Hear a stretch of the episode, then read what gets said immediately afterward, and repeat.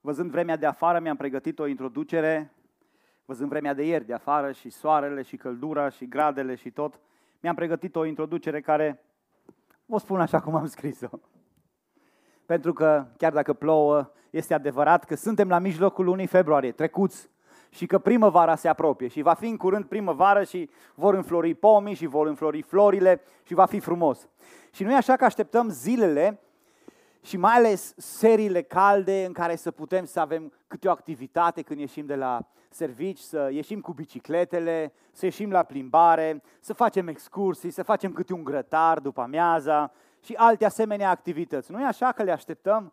Vremea nu ajută acum, dar o să fie primăvară și o să ne ajute. Și ce frumos e atunci când în weekend te duci la grădină sau poate la o cazare undeva și poți să apreciezi splendoarea unui apus de soare. Seară caldă și tu, știu eu, poate ieși pe un deal, pe o pătură și să vezi în depărtare cum soarele se ascunde în spatele clădirilor și să poți să apreciezi această imagine. Sau poate că ești undeva pe plajă și vezi cum soarele se, se ascunde sau se scufundă încet în apă.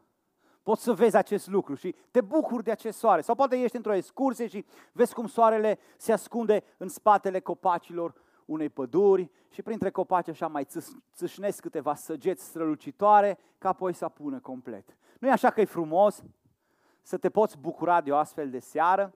Dar aș vrea să vă aduc înainte o altă imagine și anume să ne gândim la soare ca fiind singura sursă de lumină ce s-ar întâmpla dacă ar apune nu într-o circumstanță atât de frumoasă și de romantică. Îmi amintesc că doi dintre frații mei împreună cu alți băieți au plecat într-o zi într-un traseu pe munte.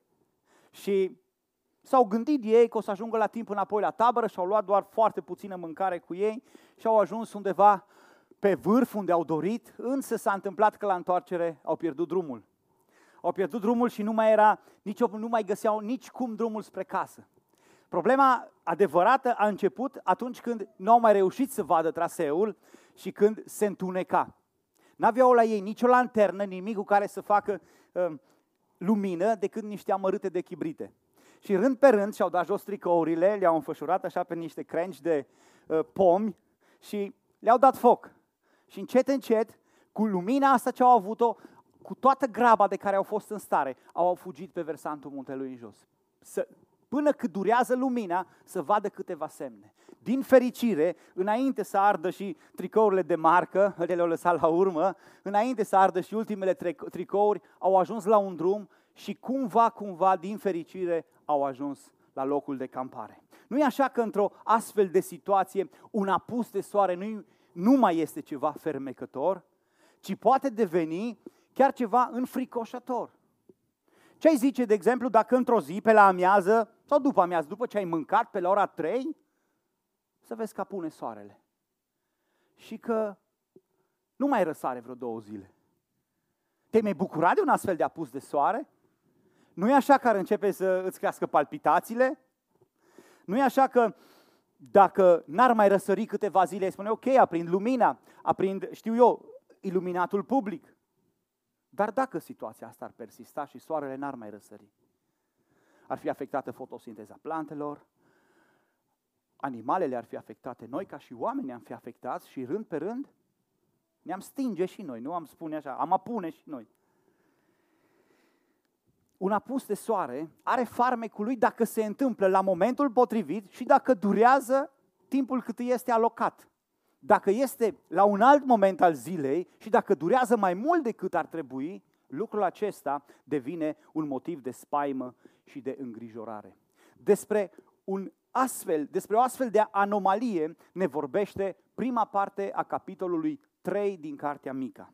Prima parte a capitolului 3 din Cartea Mica. Poporul se îndepărtase de origini și cultivau o imagine distorsionată despre Dumnezeu, relația cu el era precară Uh, cuvântul era neglijat, misiunea era lăsată deoparte, motivațiile erau greșite și încrederea dezrădăcinată. Și acum, colac peste pupăză, un apus de soare, timpuriu și prelungit, îi aștepta. Oare de ce? Haideți să deschidem cuvântul lui Dumnezeu în cartea Mica, la capitolul 3, și să citim primele șapte versete. Cartea Mica, capitolul 3, da? Am zis, ascultați căpetenii ale lui Iacov și mai mari ai casei lui Israel. Nu este datoria voastră să cunoașteți dreptatea? Și totuși, voi urâți binele și iubiți răul, le jupuiți pielea și carnea de pe oase. După ce au mâncat carnea poporului meu, după ce îi jupoaie pielea și îi sfărâmă oasele, îl fac bucăți, ca ceea ce se fierbe într-o oală, ca și carnea dintr-un cazan. Apoi strigă către Domnul, dar el nu le răspunde, ci își ascunde fața de ei în vremea aceea, pentru că au făcut fapte rele. Așa vorbește Domnul despre prorocii care rătăcesc pe poporul meu, care dacă au de mușcat ceva cu dinții, vestesc pacea, iar dacă nu li se pune nimic în gură, vestesc războiul sfânt. Din pricina aceasta va veni noaptea peste voi fără nicio vedenie și întunericul fără nicio prorocie. Soarele va sfinți peste acești proroci și ziua se va întuneca peste ei. Da, și versetul 7. Văzătorii vor fi dați de rușine, ghicitorii vor roși, toți își vor acoperi barba, căci Dumnezeu nu va răspunde. În mod normal, astăzi ar fi trebuit să mergem mai departe cu capitolul 6, am văzut câteva priviri mai mirate, însă a rămas această porțiune pe care nu am parcurs-o din capitolul 3 și de care avem nevoie ca să putem trece peste următorul verset din capitolul 6. De aceea, astăzi revenim la această porțiune ca data viitoare să putem continua cu capitolul 6. Acest apus de soare pe care îl vedem descris aici în ultimele versete vine ca o consecință a unor fapte care sunt denunțate în prima parte. Prima dată se enumeră anumite fapte, iar apoi consecința că vor, fi, uh, vor avea parte de acest apus de soare. Personajele avute în vizor în această expunere sunt căpetenile lui Iuda, mai mari poporului, casei lui Israel și de la versetul 5 sunt amintiți și prorocii. Și bineînțeles că atunci când marea majoritate de oameni ne uităm în Scriptură și citim aceste rânduri, considerăm că ele sunt pentru echipa de conducere sau cel mult pentru primar și echipa lui. Nu are de-a face cu noi. Însă, având în vedere, ă, având în vedere ă, dimensiunea asta generală și holistică a cuvântului lui Dumnezeu, este adevărat că ele au fost spuse atunci și acolo concret pentru aceste categorii de oameni, dar cuvântul lui Dumnezeu fiind infailibil, ne învață ceva și pe noi astăzi. Și putem, sigur, să aplicăm ceea ce învățăm. Și ceea ce eu am înțeles și Duhul lui Dumnezeu mi-a arătat în acest pasaj sunt standardele de trăire care sunt abordate. Standardele de trăire pe care oamenii le adoptă. În deteriorarea umană, standardele prescrise de Dumnezeu sunt neglijate și în locul lor adoptă altele. Ă, dar ce este un standard? Un standard este un cuvânt care provine din domeniul tehnic și care ă, reprezintă norma după care va fi realizat un anumit produs. Da? Standardul conține dimensiunile, proprietățile, calitatea pe care le va avea acel produs când el va fi fabricat. Sunt standarde mai înalte, când calitatea trebuie să fie foarte ridicată, și standarde mai scăzute. Sunt anumite standarde atunci când construiești un motor de avion și sunt cu totul alte standarde, standarde atunci când construiești motorul unei mașini de bărbierit. Pentru că fiecare va avea un alt uz. Și standardele sunt alese sau sunt căutate în funcție de produsul pe care vrem să-l facem. Sau, e altfel spus, standardul determină ce va apărea la sfârșitul liniei de producție. În funcție de standard, așa va fi și produsul. Noi, ca și oameni, trăim după anumite standarde, iar standardele după care trăim, de fapt, determină ce suntem noi. Și mai mult decât atât, nouă, ca și oameni, standardele nu ne sunt impuse din exterior, pentru că noi nu suntem obiecte neînsuflețite, ci noi înșine alegem standardele după care ne trăim viețile și după care ne modelăm. Și standardele pe care noi ca și oameni le urmărim sunt foarte multe și variate. Nu ne vom ocupa de toate astăzi, însă am observat că standardele oamenilor se împart în două categorii majore. Ă, două seturi, să zic așa, principale de standarde. Standardele lumii sau ale firii pământești și standardele spirituale, divine, ale lui Dumnezeu. Biblia are o denumire specifică pentru fiecare dintre ele. De exemplu, chipul lumii acesteia sau chipul viacului acestuia, da? modelul acesta pentru uh, standardele firești și, pe de altă parte, chipul lui Hristos pentru standardele divine. Și v-am lăsat acolo mai multe trimiteri unde vedem și în mod special în scrisorile lui Pavel când el spune până va lua Hristos chip în voi, până când veți urmări aceste standarde ca produsul final să fie ceva, cineva în asemănarea de plină cu Hristos.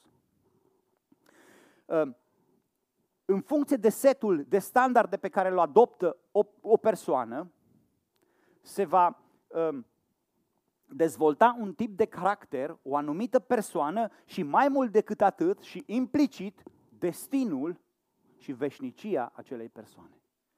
Nu-i doar vorba de cum, cum o să arăt. De exemplu, cineva care vrea să are standarde înalte despre frumusețea exterioară, va merge la sală, își va eh, cultiva dieta, va avea grijă cu foarte multe lucruri, pentru că dorește un anumit produs. Exact așa se întâmplă și în viața spirituală. Exact așa, dacă ai în vedere un anumit produs care vrei să fie la sfârșit, un anumit rezultat, trebuie să adopți un anumit tip de standarde. Și haideți să ne uităm în textul nostru, oamenii cărora le vorbește Mica se îndreptau vertiginos spre întuneric, spre beznă, spre un apus de soare în mijlocul zilei, care avea să dureze, deoarece adoptaseră standardele pervertite ale lumii.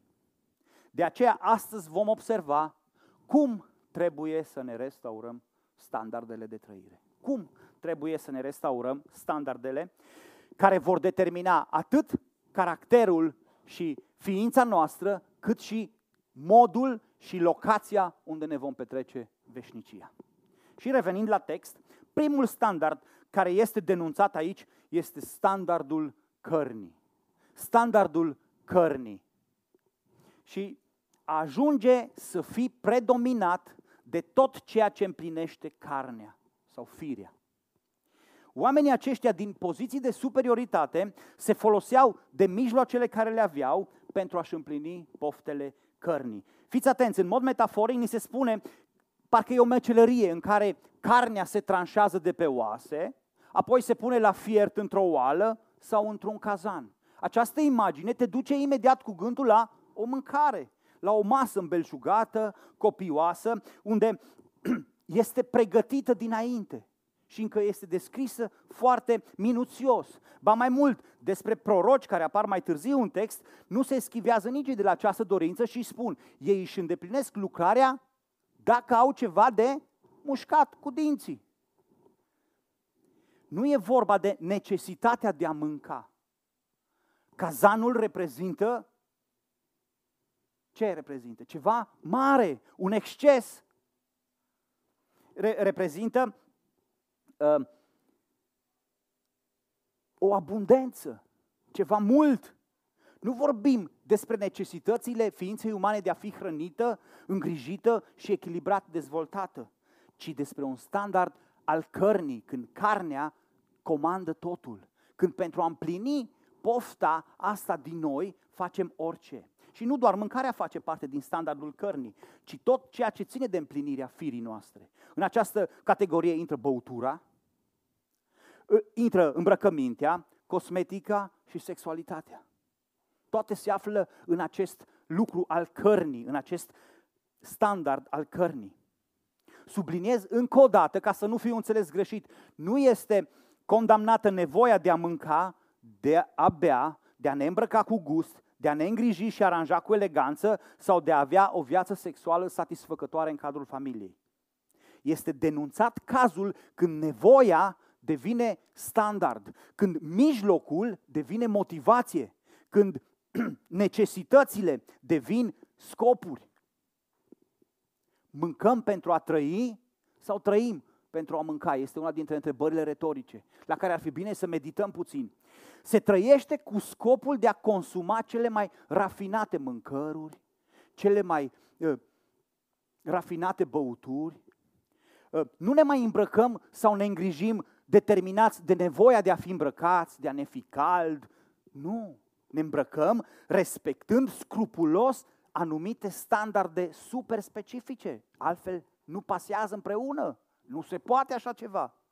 Ei, există o mare mulțime de oameni care nu-L cunosc pe Dumnezeu și al căror standard de viață este doar acesta, să satisfacă pornirile cărnii. Dumnezeul lor este pântece și slava lor stă în sexualitatea lor, adică în rușinea lor, da? Mâncare bună, comoditate și confort, toate la nivel ridicat și satisfacție carnală. Dar, dar acest standard care vine din afară, din păcate s-a implementat în poporul lui Dumnezeu. Printr-un proces, câteodată mai lent, câteodată mai rapid, mulți creștini ridică nevoia și nevoile astea la nivel de standard și fac din ele absoluturi. Și când devin standarde, omul va face tot ce stă în putință să și le împlinească. Omul va deveni martirul propriilor lui standarde. În limbajul Bibliei, nu, este doar, nu apare doar în mica această problemă, ci Biblia definește acest standard al cărnii ca fiind pofta firii pământești. Pofta firii pământești. Și îndemnul stăruitor, ori de câte ori este vorba de pofta firii, îndemnul stăruitor al lui Dumnezeu prin cuvânt este să nu cumva să ni-l însușim. Să nu cumva pentru că ne va duce la întuneric, la îndepărtare de Dumnezeu, când Dumnezeu își ascunde fața și nu mai răspunde. Domnul Isus, în umblarea lui pe pământ, împreună cu ucenicii săi, a văzut că aceste lucruri tind să devină standard în viețile oamenilor și le-a vorbit și i-a avertizat să nu trăiască după aceste standarde. Fiți atenți cum le-a spus în predica de pe munte. Nu vă îngrijorați, dar zicând ce vom mânca, ce vom bea sau cu ce ne vom îmbrăca. Toate aceste lucruri vi se vor da pe deasupra. Ăsta nu e standard de trăire. Asta e o nevoie. În alt context, vine Domnul Isus și mai drastic și face avertizarea și le spune luați seama la voi înși vă ca nu cumva să vi se îngreuieze inimile cu îmbuibare de mâncare și băutură. Ă, nu condamnă nevoia firească de a mânca, fiți atenți, ci preocuparea sporită pentru exces, pentru varietate, pentru rafinament. Aveți grijă să nu să îngreuieze inima. Dar ce treabă are grătarul cu inima? E, uite că are. În scrisoarea către romani ne mai vine o avertizare și spune așa, împărăția lui Dumnezeu nu este mâncare și băutură.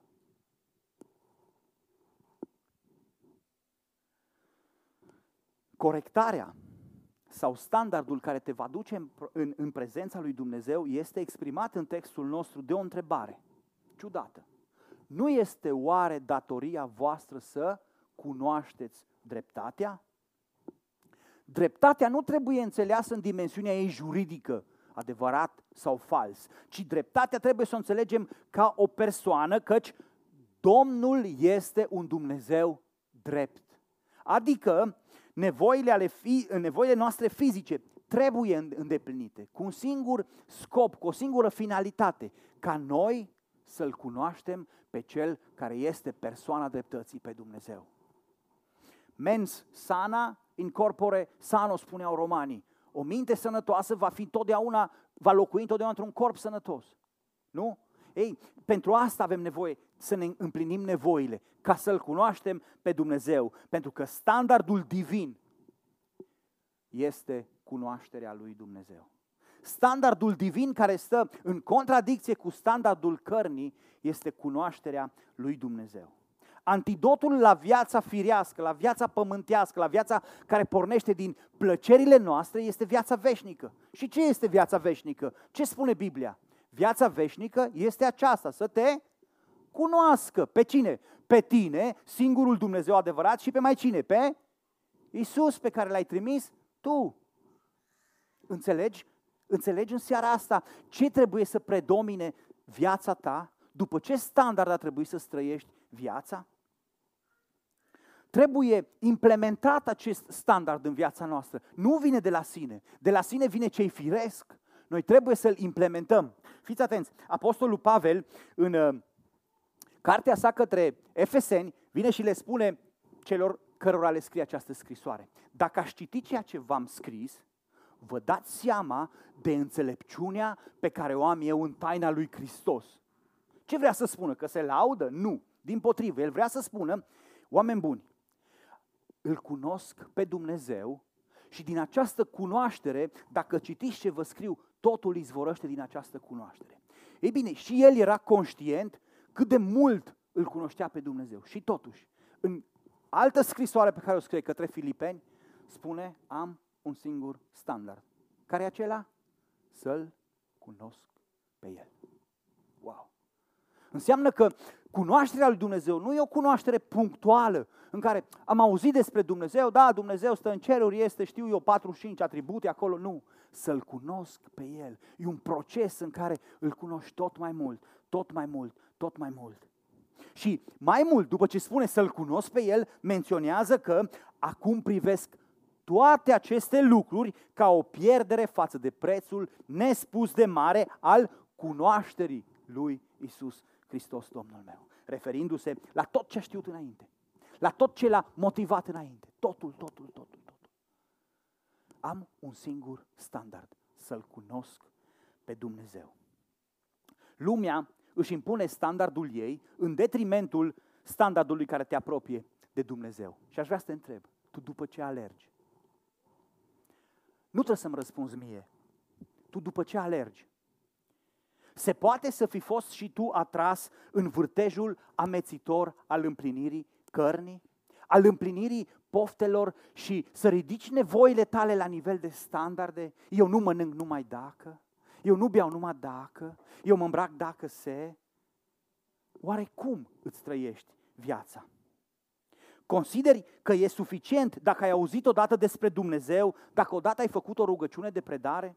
Dacă ai fost botezat de mic sau adult, sau poate ai fost confirmat când ai fost mic, dacă frecventezi din când în când câte o biserică, asta înseamnă că tu cunoști dreptatea, adică pe Dumnezeul adevărat și veșnic și pe binecuvântatul său fiu?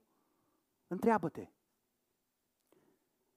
Vai, cât de mult ne mulțumim să știm câte ceva despre Dumnezeu dar să nu-L cunoaștem pe Dumnezeu. Să-L cunoaștem cu adevărat. Și această lipsă, această lipsă de cunoașterea lui Dumnezeu ne face să trăim în cea mai neagră beznă. Un apus de soare care devine eclipsă totală. Isaia, foarte poetic, explică acest lucru. Bâșbuim ca niște orbi de-a lungul unui zid, bâșbuim ca cei ce n-au ochi, ne poticnim ziua în amiaza mare ca noaptea, atunci când nu cunoaștem dreptatea. Puteți căuta acasă Isaia 59, versetul 10. Atunci când nu cunoști calea păcii și dreptatea pe care o dă Dumnezeu, adică să-L cunoști pe El, vei bâșbui în cel mai groaznic apus de soare care te poate paște. Este cunoașterea lui Dumnezeu în viața ta un standard? Este o normă după care trăiești? Este vremea să restaurăm acest standard să-L cunosc pe El. Al doilea standard care apare în acest pasaj este standardul poziției sau al imaginii personale. Eu l-am numit, eu l-am numit conform limbajului acestui pasaj standardul pielii. Standardul pielii, a ceea ce vrem să se vadă despre noi, a ceea ce apare în exterior, a ceea ce izbește privirea. Conform acelea scrisori a apostolului Ioan, când vom citi mai departe versetul 16, ă, Biblia îl numește pofta ochilor. Pofta ochilor. După ce oamenii își îndeplinesc standardele carnale primare, mâncarea, băutura, sexul, când burta e bine pusă la punct, când freza e aranjată, când sunt satisfăcuți și strălucind de grăsime, se preocupă de imaginea pe care o proiectează la exterior. No? Ce spun alții despre mine devine important. Ce spun alții acum despre mine? Ce las eu să se vadă, să se vorbească despre mine? Și începe goana după carieră, după poziție, după uh, anumite locuri. Și acesta devine standard. Acesta devine un standard. Vreau să fiu numit cu apelativul, vreau să mi se spună, vreau să se aducă aminte despre mine uh, începe goana asta și oamenii nu vor decât să-și contureze cu litere cât mai mari numele pe firmamentul ambițiilor. Wow, ai auzit de? Cumva să auzi, să știi, mă, e cineva. Și acest text, după opinia mea, este adresat conducătorilor poporului pentru că fiecare dă din coate să ajungă acolo sus. Eu cred că ăsta e motivația pentru care, uh, sau modul în care putem să adoptăm acest pasaj pentru noi. Este uh, adresat conducătorilor pentru că fiecare dă din coate când are astfel de standarde să ajungă undeva sus. În capitolul 7, dacă suntem atenți, de ce spun asta, este completată această idee și fiți atenți ce ne spune același profet. S-a dus omul de bine din țară. Nu mai este niciun om cinstit printre oameni. Toți stau la pândă ca să verse sânge, fiecare întinde o cursă fratelui său. Noi sublinează acolo cuvintele toți, fiecare, niciun om. Este o declarație cu caracter absolut, pentru că toți încearcă și caută și se luptă pentru aceleași lucruri. Problema e că nu toți au ajuns sus, că nu au putut, că nu i-au lăsat ceilalți. Au ajuns unii, ăilalți încă mai înoată. Și toți sunt motorizați de aceleași standarde. De aceea repet ce spuneam la început, textul ăsta nu e numai pentru conducători, nu e numai pentru cei care stau în frunte, pentru cei amplasați în poziții de conducere, ci are o aplicabilitate generală. Ascultați următoarele cuvinte din text. Jupuiți pielea. Nu e așa că vă trece un fior. Nu e așa că începe să vă cam doare spatele. Jupuiți pielea este metafora prin care este arătat acest standard firesc. Nici aici nu e condamnată o carieră echilibrată, o slujbă onorabilă, un nume decent pe care trebuie să le cultivăm, ci extrema ca acestea să domine. Și dacă ne uităm în versetul 3, aici spune, vedeți care e ordinea?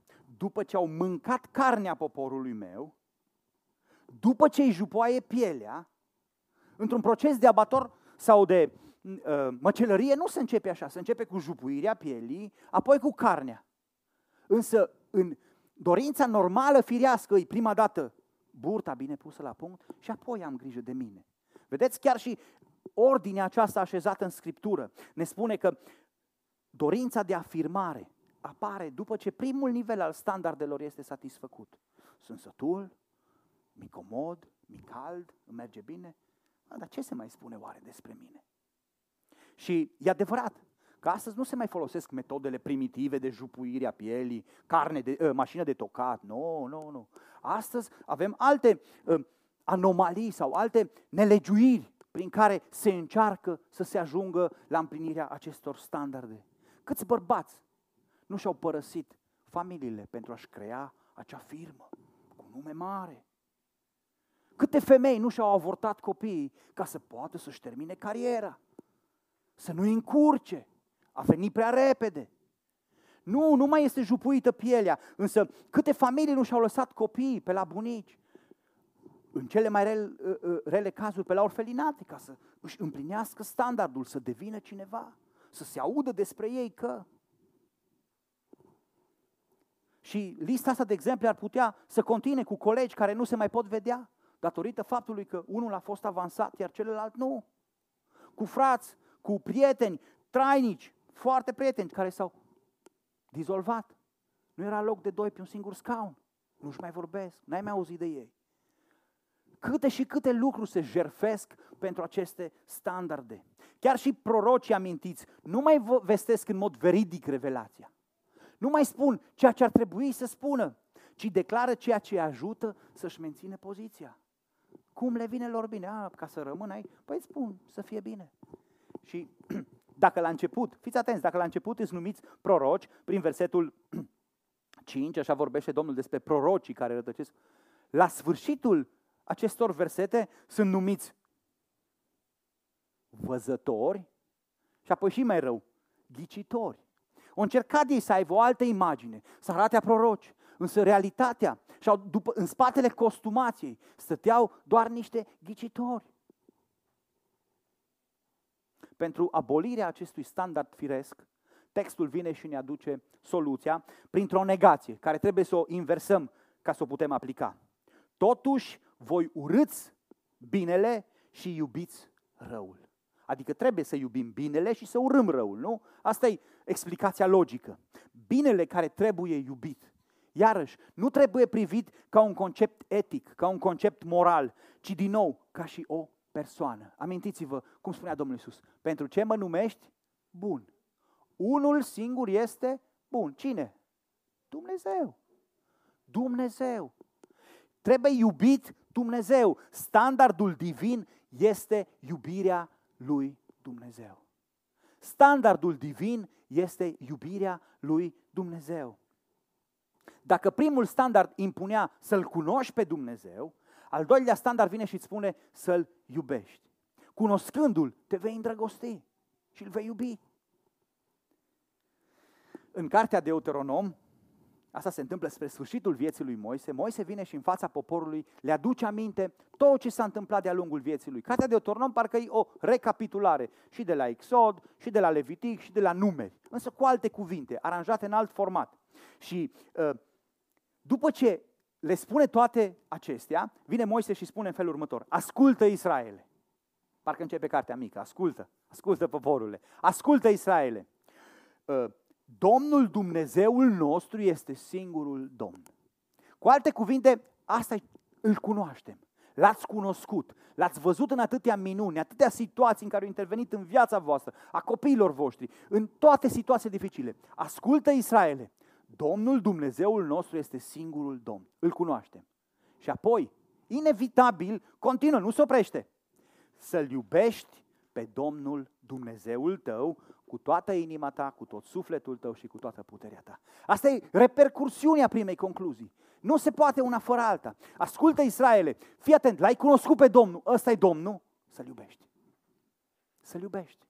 Standardul vieții tale de creștin trebuie să stea în iubirea lui Dumnezeu. Nu te poți limita doar la o cunoaștere cognitivă, la nivelul minții a lui Dumnezeu. Trebuie să mergi mai departe și să, dacă îl cunoști, să-l iubești. Dar ce înseamnă iubirea de Dumnezeu? Cum se pune în practică acest standard? Prin cântări în care spunem, o, Iisus, te iubesc? Prin rugăciuni care să declare că îl iubim? Prin participarea la evenimente creștine? Dragii mei, prea mult ne-am învățat cu o, o dragoste din asta de fațadă, cu o dragoste de Valentine. Că tot a fost săptămâna cu Valentine. O dragoste în care încercăm într-o zi să le acoperim pe toate. Mă, îi arăt că o iubesc, cumpăr și flori și tort, o duc și în oraș, tot, tot, tot. Și am iubit-o. Ă, prea am vrea ca într-o zi, pe săptămână, să le acoperim pe toate celelalte. Să-i spunem lui Dumnezeu, Doamne, eu te iubesc duminica, doar mă vezi. Ă, iubirea de Dumnezeu se validează într-un singur mod. Conform Scripturii, există un singur mod de a valida iubirea față de Dumnezeu. Cine are poruncile mele și le păzește, acela mă iubește. Nu știu dacă m-ați înțeles. Știu că o să-mi fac dușmani dintre cei din categoria harului. Nu se poate să trăiască să faci ceva. Cine are poruncile mele și le păzește, acela mă iubește. Dacă nu, ăsta nu e cuvântul lui Dumnezeu. Ba mai mult, asta spune Domnul Isus. Și apoi vine Apostolul Ioan și îl completează. Dragostea de Dumnezeu stă în păzirea poruncilor lui. Punct. Nu mai comentez. Standardul aparenței sau standardul pielii, cum l-am numit eu, ne provoacă să trăim de dragul imaginii noastre, de dragul a ceea ce proiectăm, de dragul de ceea ce dorim să deținem. Dar standardul iubirii te va aduce la ascultare. La a renunța tot ce ține de tine și să spui, Doamne, dacă Tu spui. Citesc o carte despre George Whitefield, jurnalele lui George Whitefield, scrisă prin 1650 în timpul furtunii pe mare, scrie el o rugăciune și spune, Doamne, în mod natural, m-aș ruga să te rog să oprești vântul. Dar mă rog să se facă voia ta, că tu știi ce e mai bine pentru mine. Wow! Ce urmărești cu adevărat? Iubești imaginea ta? Să devii cineva? Sau urmărești să-L iubești pe Dumnezeu, ascultând poruncile Lui. Și o altă dovadă a faptului că îl iubim pe Dumnezeu este iubirea semenilor. În momentul în care explică Isus, ia aceste cuvinte ale lui Moise din cartea Deuteronom și îi explică unuia prioritatea acestui standard. Și spune așa, cea mai mare dintre porunci este următoarea sau cel mai mare standard, dacă vreți, da? Să iubești pe Domnul Dumnezeul tău cu toată inima ta, cu tot sufletul tău și cu tot cugetul tău. Și fără să facă pauză, îi spune, fii atent cum te verifici. Fii atent, cum te verifici. Și pe aproapele tău ca pe tine. Bă, ce fain era dacă era numai prima propoziție. Cum l-am mai fi iubit noi acasă pe Domnul? Cum l-am mai fi iubit noi în cămăruță? Ce fain era numai eu cu Domnul acolo. Doamne, te iubesc de nu mai pot. Și afară îmi făceam de cap. Însă, cuvântul sfânt vine și concluzionează prin același apostol Ioan. Cine iubește pe Dumnezeu, iubește și pe fratele său. Nu se poate. Punct. Altfel, tot apostolul Ioan continuă și spune că, fii atent, apune soarele. Va fi tragic, căci cine urăște pe fratele său este în întuneric, umblă cu uh, umblă în întuneric și nu știe încotro merge pentru că întunericul i-a orbit ochii. Dragul meu, vrei să ai parte de răsărit sau de apus de soare? Înțelegi că uh, acest, această închinare înaintea lui Dumnezeu, Iisus, eu te iubesc mai mult decât iubesc orice mai mult pe acest pământ în afară de ăștia. Nu merge. În afară, dar fac ce vreau eu. Dar eu mă duc în continuare pe drumurile mele. Oare după ce standard ne trăim viața? Mi-am pus întrebarea asta săptămâna asta de multe ori. Credeți-mă, am avut altă predică pregătită. Din textul ăsta, eu mi-am scos, cu vreo câteva luni în urmă, când am trecut prin capitolul 3, mi-am scos alte idei. M-am pus, asă, m-am pus luni la text și am spus, Doamne, ceva nu, nu pușcă, ceva nu dă aici. N-am avut liniște, n-am, m întors pe, pe toate părțile. Până am văzut standardele astea din spate. Și mi-a spus, Seba, despre astea vorbești. Și am spus, Doamne, nu găseam titlu, nu găseam nimic. O venit un cuvânt așa pe ecranul la telefon dintr-o dată, la apariția, despre astea vorbește. Am spus, nu să vorbește Dumnezeu așa, să văd o imagine și acolo de desubt să scrie un singur cuvânt, standard. Da. După ce ne trăim viața? Ce primează noi? Imaginea, poziția noastră, bă, să știe oamenii, mă, cine sunt, bă, dar sunt om serios. Și nu vorbesc despre lucruri neapărat uh, gigantice. Lucrurile simple, uh, normale, pe care ni le dorim, dar devin standarde. Eu, nu, asta, asta m-ar blama, are Henio expresie. Nu fac asta că mă blamez. Sunt anumite standarde după care trăim.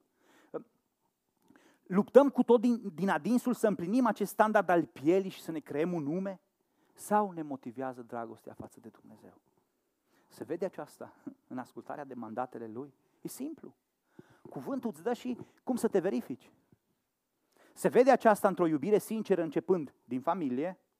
Degeaba încep să-ți iubești vecinii și vecina primată. Iubește-ți nevasta primată. Da, da. Se vede asta într-o iubire sinceră față de familie, față de frații de credință și apoi față de semeni. E o iubire care crește. Nu merge ordinea altfel. Întreabă-te, ce standard urmărești? Al treilea standard descris în text și ultimul este standardul puterii sau, după limbajul textului, standardul oaselor. Oasele sunt cele puternice, da? Dacă a fost carnea care dă hrană, a fost apoi pielea care arată, acum urmează standardul oaselor. După împlinirea cărnii, după o poziție strălucită, tensiunea crește. Vedeți că e o, o creștere și se caută o putere cât mai mare. Și spune textul, oasele trebuie să fie sfărâmate, trebuie făcute bucăți ale celorlalți, bineînțeles, nu a tale. Cu ale tale le faci pe ale celorlalți. Puterea râvnită este dată de poziția pe care o ai, de banii pe care ai, de posesiuni, de influența pe care o exerciți. Și e o dorință care nu se satură niciodată. Mereu, mereu în căutarea împlinirii acestui standard care vrea tot mai multă, mai multă, mai multă, mai multă putere. Și versetul din 1 Ioan numește acest principiu ca fiind lăudăroșia vieții. Lăudăroșia vieții. Particularitatea acestui standard este că de obicei vine când, după ce s-au împlinit primele două, Și poate că noi nu remarcăm că există acest standard, că încă nu ne luptăm cu primele. Nici nu suntem sătui cum trebuie, nici nu ne-am făcut un nume ca să râvnim după putere. Și de aia poate suntem mai la nivelul 1 și 2. Și... Dar cunoaște și voi expresia aia populară. Bă, fii atent ce aer își dă și el îi gol în stomac. Acolo încă nu, încă e cu foamea în stomac. Prima dată începe cu primele și de aia standardul puterii. Uitați-vă la oamenii care au ajuns într-o anumită poziție, cum încearcă să influențeze. Amintiți-vă toate poveștile cu fostul președinte sau cu președintele Microsoft în toată perioada corona, ca să nu vorbim cu nume. Da? Cum oamenii ajung într-o... Uitați-vă la mari proprietari de multinaționale. Uitați-vă la tiranii și dictatorii istoriei, care au fost unime. Mulți dintre ei, oameni obișnuiți, care au făcut un nume, au studiat, au făcut ceva, au ajuns pe o anumită poziție și după ce ating culmea bunăstării și a poziției, încep să-și întindă imperiile, încep să construiască, încep să se dezvolte, încep să se uh, extindă, să stăpânească cu mână de fier. La conducătorii din poporul Israel deja am făcut par- cunoștință cu partea asta lor. Vă mai amintiți în capitolul 2 în care mergeau și spuneau că voi luați haina de pe oameni. Voi furați terenurile Noaptea făuriți planuri, a doua zi le puneți în aplicare, că vă stă în putință. Luați, izgoniți din casele lor pe uh, nevestele celorlalți și le luați și casele, totul luați. Această putere merge înainte. Uh, își, își exercitau puterea peste terenurile, peste casele concetățenilor și confraților lor. Puterea pe care le oferea autoritatea în care au fost investiți îi ajuta la asta. Nu, mă, dar șeful, eu sunt aici primarul. Păi fac tot ce pot. Prorocii, de asemenea, fiți atenți, consideră că ei pot să spună pace sau război. Ei determină ca să-și mențină puterea. Și prin asta ei influențează și spune, dacă e cum le convine lor, spun pace. Dacă nu, spun, e război. Facem cum trebuie. Totul devenise subordonat acestui standard al puterii. Din nefericire, vedem acest fenomen și în biserici. Luptă între frați, competiția cerbă acolo, care de care. Pentru că nu e ceva nou. Ucenicii s-au luptat cu asta. De câte ori îi surprinde Evanghelia, certându-se între ei, care e cel mai mic? Știau ei că sunt mici toți. Se certau să-și... Care e poziția de unde pot să fiu și eu o sămânță de șef acolo? Un pic, să fie din mine un pic, măcar un pic. Dacă eu nu, măcar copilul meu. Domnul Isus vine și spune clar, știți că domnitorii neamurilor domnesc peste ele și mai marii lor le poruncesc cu stăpânire. Ăștia sunt puternici. Ăștia spun un lucru și toți ascultă. Amintiți-vă de acel sutaș care spune, Doamne, eu știu că dacă ai în subordine, tu doar spui și ceilalți fac. Le poruncesc cu stăpânire. Între voi să nu fie așa. Nu, mă, da. Biblia, Biblia trebuie interpretată că nu se poate să faci chiar așa. Între voi să nu fie așa, ci oricare vrea să fie mare, știu eu doi în sala asta, între voi să fie slujitorul vostru. Oricine vrea să fie mare, să fie slujitorul vostru. Și această afirmație nu face altceva decât să enunțe standardul divin. În pasajul nostru, din nou, este exprimat printr-o atitudine greșită care trebuie corectată. Și spune așa, prorocii care rătăcesc pe poporul meu. Care era rolul prorocilor? Să direcționeze poporul prin activitatea lor, nu? De acord? Să spună poporului ca ei să primească direcție din partea lui Dumnezeu. Acolo unde nu este descoperire dumnezeiască, poporul este fără frâu. Primeau descoperirea de la Dumnezeu cu un scop, să direcționeze poporul. Care era rolul conducătorilor? Să asigure bunăstarea poporului, că de aia l-au ales. Să-i păzească, să le ofere securitate, să le ofere tot ceea ce trebuie. Despre ce popor e vorba? Poporul meu, nu? Adică poporul lui Dumnezeu. Pentru că standardul divin devine slujirea lui Dumnezeu. Standardul divin este slujirea lui Dumnezeu. Prorocii ăștia rătăceau poporul, nu mai slujau. Conducătorii uh, asupreau poporul, nu-l mai slujau. Standardul divin spune să-L slujești pe Dumnezeu. Cunoaște-L, iubește-L, slujește-L. În loc de a căuta puterea, trebuie căutată smerenia slujirii. Nu, no, asta nu. Asta nu. Eu caut. Caut să fiu în față, caut să fac asta, caut să fac asta la altă. Mi-amintesc cu drag așa de mult de Beni. Cât de mult nu căutat să stea în față, ci căutat să pună mese, să pună scaune, să deschide ușa, să închide ușa, să dea cu aspiratorul, cu mopul, cu tot ce a fost nevoie. Ce cauți? Ce cauți? În loc de a căuta puterea, trebuie căutată cu smerenie slujirea lui Dumnezeu în folosul poporului, adică a bisericii sale. Acesta este modelul pe care ni l-a lăsat Domnul Isus când a venit. Pentru că Fiul omului n-a venit să îi se slujească, ci ca El să slujească și să-și dea viața care scumpărare pentru mă. Păi, El și-o da viața. Tu ce dai? Nimic. Asta e meu. Ce a meu e numai meu. Cum faci slujirea? Oare noi ce standard urmărim? Ce fel de personaj o să apară la sfârșitul liniei de producție? Treci de la un robot la altul, de pe o bandă, pe la sfârșit ce apare? Un, unul care comandă, care domină, care asuprește, care sfărâmă, deoarece are puterea. Am fost împuternicit de Dumnezeu, frate, dă Sau unul care are o inimă blândă, deschisă, gata să pună interesele celuilalt deasupra propriilor interese, gata să se aplece să spele picioarele murdare, câteodată zgâriate, rănite, să le bandajeze ale celorlalți. Ce fel de personaj? Ce, ce, ce fel de slujire? Ce fel de standard? Sunt anumite slujiri de care te consideri nedemn. Mă, frate, nu pot să fac chiar. Dacă mă chemai și tu la altceva, dar...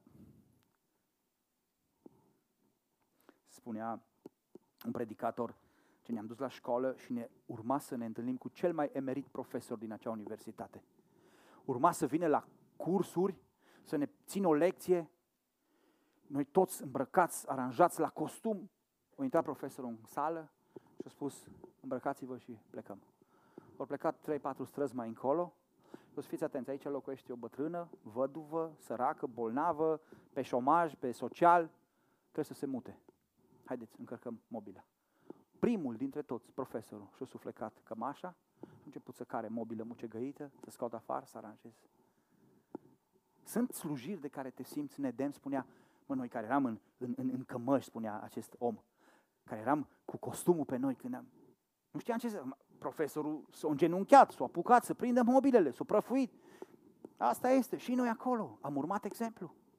Însă sunt anumite slujiri de care spune, mă, asta nu e pentru mine, mă, dar lasă că fac ăștia din conducere, o fac prezbiterii, popa. Nu trebuie să facem noi chiar toate. Chiar toate trebuie să le facem noi. Sau nu ne mai ajunge nimeni cu prăjina la nas. Știți vorba asta. Oh, nu, eu nu, eu nu, frate, nu. Acceptăm orice slujire care poate conduce oamenii pe drumul îngust al împărăției, întrebarea? Asta e slujirea. Conduci oamenii prin slujirea ta pe drumul îngust al împărăției? Sau le oferi doar anumite lucruri care le gâdilă interesele și plăcerile? Știți, dragilor, standardele astea lumești ne oferă o anumită satisfacție, dar de moment. Problema lor e că nu se satură și nu pot fi săturate niciodată. Care treaptă satisface omul, vă întreb? Pofta? Dacă ți-ai împlinit pofta de mâncare, de băutură, de sexualitate, ai fi împlinit? Nu. Bogăția? Dacă ai avea toți banii din lume, ai fi fericit, ai fi mulțumit și ai spune, mă, care milionii la care te va face să fie îndeajuns? Știți răspunsul? Următorul. Mereu următoarea. Mereu următoarea. Mereu aia care vine, care n-am atins-o încă. Și odată ajungi acolo, va fi alta următoare. Vom vrea altceva, mai mult, mai mult, mai Mereu o trudă și o goană după vânt care vor aduce pe nesimțite și din nebăgare de seamă un apus de soare peste noi, neașteptat.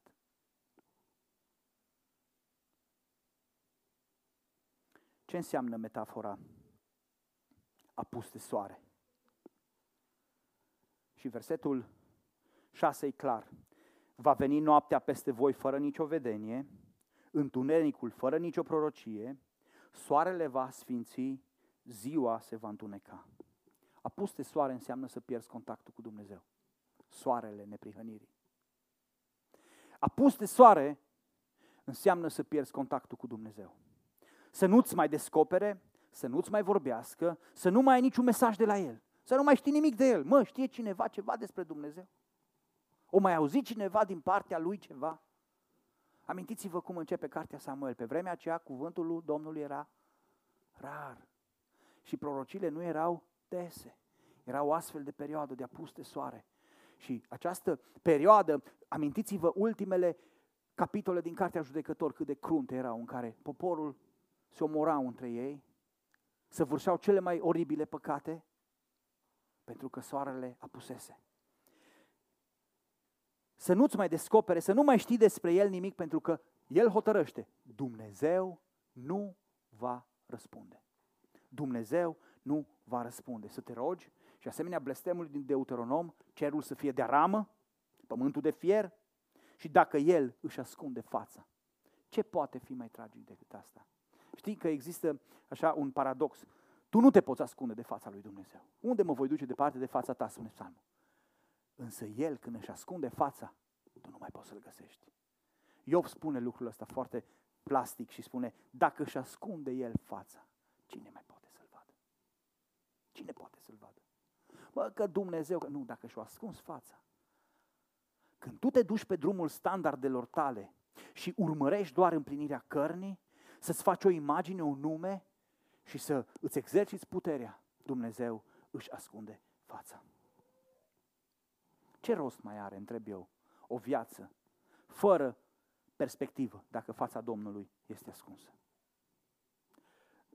Da, noi spunem că stai, că nu e chiar așa, să vezi că se pot explica.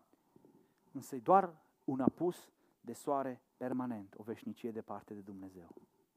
Și oamenilor în general nu li se pare o mare tragedie lucrul ăsta. Și așa trăiesc fără Dumnezeu. Mi-e egal că își arată fața sau nu. Însă psalmul spune că tu îți areți bunăvoința și peste cei și pe, răi și peste cei buni, că tu dai ploaia la timpul ei, tu lasă să iasă soarele la timp, că altfel, altfel, ce s-ar alege de noi oamenii? Oamenii însă nu li se pare ceva tragic lucrul ăsta și auzind despre Dumnezeu, mai mergând la biserică, mai citind un post pe undeva, se consideră că Dumnezeu e un Dumnezeu universal care iubește pe toți oamenii. Au auzit în viața lor Ioan 3 cu 16, fiindcă atât de mult ne-a iubit Dumnezeu, încât nu are cum să ne ducă în iadul cu foc. Nu știu de unde o scos-o, dar așa se rezumă. Dumnezeu e așa de bun, n-are cum. Și nu cred în această. Și ca și personajele din pasajul nostru, găsesc o soluție intermediară. O soluție intermediară printr-un singur cuvânt. Apoi. Apoi. Foarte, mult, foarte interesant cât de mulți oameni adoptă această soluție. Apoi strigă către Domnul. Când apoi? Apoi înseamnă după, nu? După ce? După ce au mâncat carnea, așa e versetul 4, da? 3. După ce au jupuit pielea, după ce au sfărâmat oasele, apoi strigă către Domnul. Prima dată să-mi fac situație, frate. Și apoi o să mă dedic. Apoi. Prima dată trebuie să-mi găsesc un soț, o soție, să mă așez la casa mea, știi, să mă împlinesc. Și apoi, sigur, cum să nu? Prima dată um, să-mi trăiesc viața, plăcerile, doar, acum de la, 14, de la 16, acum viața îmi stă înainte, apoi o să am timp destul. Apoi, apoi o să strig către Dumnezeu. Wow! Wow! Prima dată să-mi împlinesc scopurile și standardele mele ăstea. Și apoi o să am timp de Dumnezeu. Însă, suntem așa de atenționați și ni se trage așa un mare semnal de alarmă că nu se poate să adoptăm ambele seturi de standarde. Că ne înșelăm crezând că le putem îmbina. Mă, prima dată fac sau fac ăsta, mai viu, mai plec, mai... Și nu mă refer doar la cei care nu sunt în, într-o, într-o relație cu Dumnezeu. Mă refer la mulți dintre noi care, ce mă, eu mă duc la biserică, eu îmi trăiesc viața după standardele mele, nu îmi spune mie nimeni ce să fac. Citesc o carte, mi-a cumpărat-o Ciobo, mersi Ciobo mult, o carte în limba spaniolă, eu nu știu să comand pe internet. Asta e. Nu știu, îmi pare rău. Și vine despre, vorbește despre descoperirile științifice care de fapt atestă existența lui Dumnezeu. Oameni de știință care studiază în universitate, care nu sunt creștini și care spun așa, dacă acceptăm că există un Dumnezeu, înseamnă că vom accepta că nu mai pot să fac ce vreau eu. Dacă există un creator, înseamnă că au scris un set de reguli. Și n-am cum să accept lucrul ăsta și voi inventa tot felul de teorii, că noi spunem că Big Bang-ul e greșit. Ei spun, dacă Big Bang-ul e demonstrat, demonstrează că la început, undeva, milioane, miliarde de ani, undeva la început, o trebuie să existe ceva care să declanșeze această, ceva înaintea exploziei. Pentru că, și teorii după teorii care spun, nu există Big Bang, materia e veșnică, universul. Pentru că atunci când acceptăm că există un Dumnezeu, Dumnezeu vine cu standardele Lui. Și atunci spunem, nu, nu se poate. Nu, eu trăiesc după ale mele. Și le pot eu combina cumva. La biserică, eu, da, sigur. Dar eu după ale mele. Nu, nu îmi spune mie nimeni ce să fac. Există un Dumnezeu care vine cu standardul Lui. Și produsul ăla pe care tu vrei să-l obții, vine doar dacă urmezi aceste standarde. Doar pe banda aia, în direcția aia, se uh, manufacturează produsul ăla care vrei să fii. Nu există alte ocolișuri. Și aceste seturi sunt diametral opuse unele altora. Iisus vine în altă pildă și le spune, mă, sunt unii care au venit cu standardele lor și au spus, mi-am cumpărat un ogor, trebuie să mă duc să-l văd. Îl altul vine și spune, mi-am cumpărat cinci perechi de boi, mă duc să încerc. Îl altul spune, doamne, m-am însurat, mă duc acasă. Și spune, hei, niciunul din ăștia n-ajunge unde? La ospățul meu. La masa aia care eu am, niciunul din ei. Nici unul din ei. Nu vor avea parte pentru că au ignorat standardul și au spus, prima dată standardul meu și apoi. Nu funcționează acest apoi, dragule. Vreau să te conștientizez în această zi că după aia nu mai merge.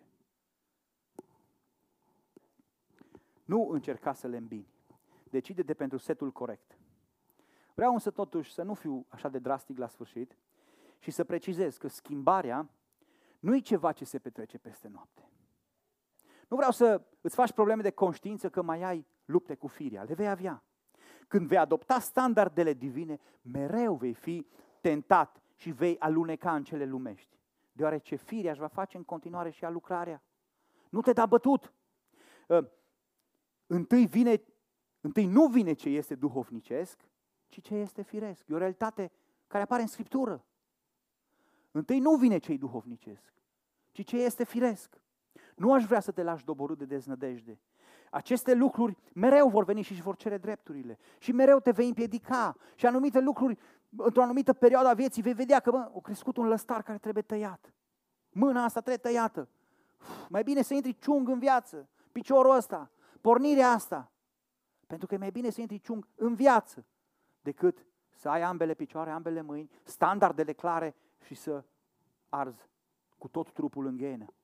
Aș vrea să fii încrezător, dragule, să ai curaj că Duhul lui Dumnezeu care a fost pus la dispoziția noastră va fi mereu ajutorul potrivit care te va ajuta să te ghidezi după standardele lui Dumnezeu. Când tu iei acest set de standarde în serios, ele îți vor croi caracterul și destinația. Duhul Sfânt a fost acela care l-a însoțit pe Hristos, care țin să subliniez, în toate lucrurile a fost ispitit ca și noi. Și El vine și ne dă soluția Lui. El a fost ispitit ca și noi, adică și în domeniul standardelor. Și foarte de timpuriu, foarte de timpuriu, vine povestea Betleemului, apoi povestea din templu, de la vârsta de 12 ani, și ce urmează? Botezul și după botez ce urmează în viața Domnului Isus? Ispitirea în pustie foarte de timpuriu, înainte să-și înceapă lucrarea, Domnul Isus a venit și și-a reglementat standardele. Acolo, în pustie, în cele trei întrebări a diavolului, vine și spun, sunt puse la încercare standardele. În pustie, iudei, singur flămând, a fost ispitit de diavol să urmeze standardul cărnii și să poruncească ca pietrele acestea să, să se facă pâini. Ar fi putut să facă nu doar pâini, burger, cu carne de vită de cea mai înaltă calitate. Ar fi putut să facă kebaburi de miel în lipie. Orice ar fi putut să facă. Însă, însă, Isus a răspuns prin prisma standardului cunoașterii lui Dumnezeu. Și a spus, hei, Dumnezeu, Dumnezeu a zis, îl cunoștea pe Dumnezeu. Apelul lui a fost direct la Dumnezeul pe care îl cunoștea cel mai bine. Era tatălui. Un tată pe care îl cunoștea cu adevărat. Eu îl cunosc. Apoi a contracarat standardul pielii, al imaginii sale. Dacă s-ar fi aruncat de pe streașinea templului, cam câte persoane erau la templu în fiecare zi? Oh, cum venea Superman! Cum ar fi apărut pe prima pagină din toate ziarele? O sări Superman de pe acoperiș și o căzut în picioare. Cred că avea reacție. Au venit îngerii extraterestri și l-au ținut de mâini să nu-și lovească piciorul. Așa ar fi scris toate ziarele. Putea ca această imagine a lui să fie foarte bine difuzată. Isus a refuzat acest lucru și a venit și a spus standardul iubirii de Dumnezeu îmi spune să ascult și să nu-l ispitesc. Să nu viu să mă pun împotrivă cu gândiri de ale mele, cu idei de ale tale, diavole, nu. Eu ascult de Dumnezeu. Și la a treia încercare, diavolul a probat standardul oaselor, al puterii, oferindu-i tot ceea ce se putea avea. Șapte maibahuri. Dintr-o dată, puterea iahturilor, puterea avioanelor, rachetelor, puterea termodinamicii, puterea centralelor nucleare, totul, spune, tot îți dau ție, tot îți dau ție. A văzut toată strălucirea lumii. Noi nu realizăm lucrul ăsta. Era lumea prezentă, trecută și viitoare ce vedea el acolo. Tot îți dau ție. Și Isus vine și răspunde, Domnului Dumnezeului tău să-i te închini și numai Lui să-i slujești. Standardul slujirii. El face apel, hei, nu standardul puterii mă determină. Am puterea să chem legiuni de îngeri, ce voi n-ați văzut, dincolo de mașinile voastre și de puterile voastre. Nu. Eu slujesc. Ăsta era scopul de nenegociat pentru care venise. Era să ducă misiunea de împăcare între oameni și Dumnezeu la bun sfârșit. Pentru asta trăia. Nu l-a interesat că, bă, în timp ce fac slujba, aș putea să obțin și ceva. Nu. Absolut deloc. Era de nenegociat să ducă misiunea de împăcare a oamenilor cu Dumnezeu la bun sfârșit și să deschidă calea restaurării pe care tu și eu să putem păși astăzi. Dragii mei, este vremea să adoptăm soluția lui Dumnezeu. Este vremea ca standardele propuse de Isus,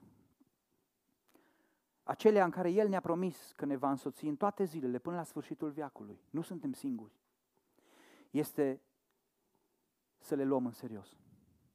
Sunt sigur că mulți dintre noi, ascultând mesajul ăsta, ne-am gândit, mă, oare Oare ce standarde îmi le prioritizez în viața mea? Oare după ce standarde îmi duc viața? Ce vreau să fac în viața asta? Sunt sigur că mulți dintre voi v-ați pus întrebarea asta. Ă, oare ce standarde vom alege acum când privim la Hristos, când privim la jertfa Lui care ne deschide intrarea să alegem ceea ce El a ales deja, ceea ce El a spus, îndrăzniți, eu am biruit. Am stat de vorbă cu Satan, l-am biruit am impus standardele lui Dumnezeu deasupra standardelor firești. Îndrăzniți și voi. Vom continua să încercăm să satisfacem standardele firii împotriva standardelor divine sau vom da ascultare? Ce vei alege? Ce vei alege? Te provoc să ne ridicăm în picioare și să medităm la acest lucru. Te provoc să să vii la Hristos. Te provoc să iei un moment în care să fii atent și să mă urmărești cu atenție.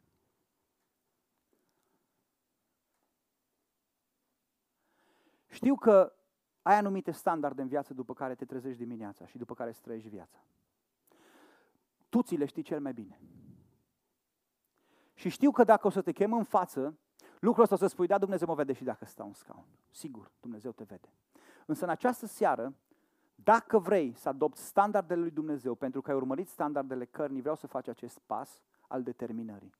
Acest pas, mâine îți va aduce aminte, mă, eu i-am spus lui Isus ieri ceva. fă ca o juruință în fața lui Dumnezeu. Pe de o parte aș vrea să-ți spun că dacă nu-L cunoști pe Hristos și ai trăit viața în necunoștință de standardele Lui, să vii să te pui în genunchi înaintea Lui. Și dacă ești unul care ai o relație cu Hristos, însă ți-ai dat seama că ai deviat, vină în picioare aici în față. Nu de dragul meu, nu de dragul spectacolului, nu de dragul, știu eu, oricărei mișcări, așa cum obișnuim de fiecare dată în acest moment, închidem camerele și totul rămâne între noi și Dumnezeu. După ce standarde vrei să trăiești? Gândește-te bine. E o chestie între tine și Dumnezeu. Cuvântul lui Dumnezeu îți vorbește astăzi prin mine. M-a ales pe mine un slujitor al său ca să-ți transmit aceste lucruri. Mâine dimineață când te vei trezi, ce vei urmări? Standardul firii? Standardul imaginii? Standardul puterii în continuare? Să fii, să devii, să poți, să influențezi? Sau standardul cunoașterii lui Dumnezeu? Să-L cunosc pe El. Standardul iubirii. Să trăiesc în ascultare. Să iubesc pe ceilalți. Și standardul slujirii. Orice, doar Dumnezeu. Nimic altceva decât El. Te provoc în aceste minute să vii în față. Dacă vrei să restaurezi aceste standarde ale vieții tale. Nu știu după ce le-ai trăit și nu mă interesează în sensul de curiozitate. Însă vreau ca tu să te pui în ordine cu Dumnezeu. Vreau ca să nu te prindă un apus de soare mâine pe la 12.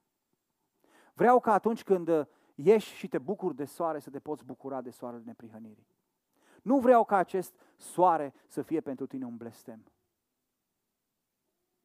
Pentru ce standard de trăiești? Dacă nu-L cunoști pe Hristos și vrei să te predai Lui, te aștept aici în față. Dacă îl cunoști pe Hristos și ai înțeles că mergi după standarde greșite, te aștept în partea asta altă. Domnul să-ți dea lumină.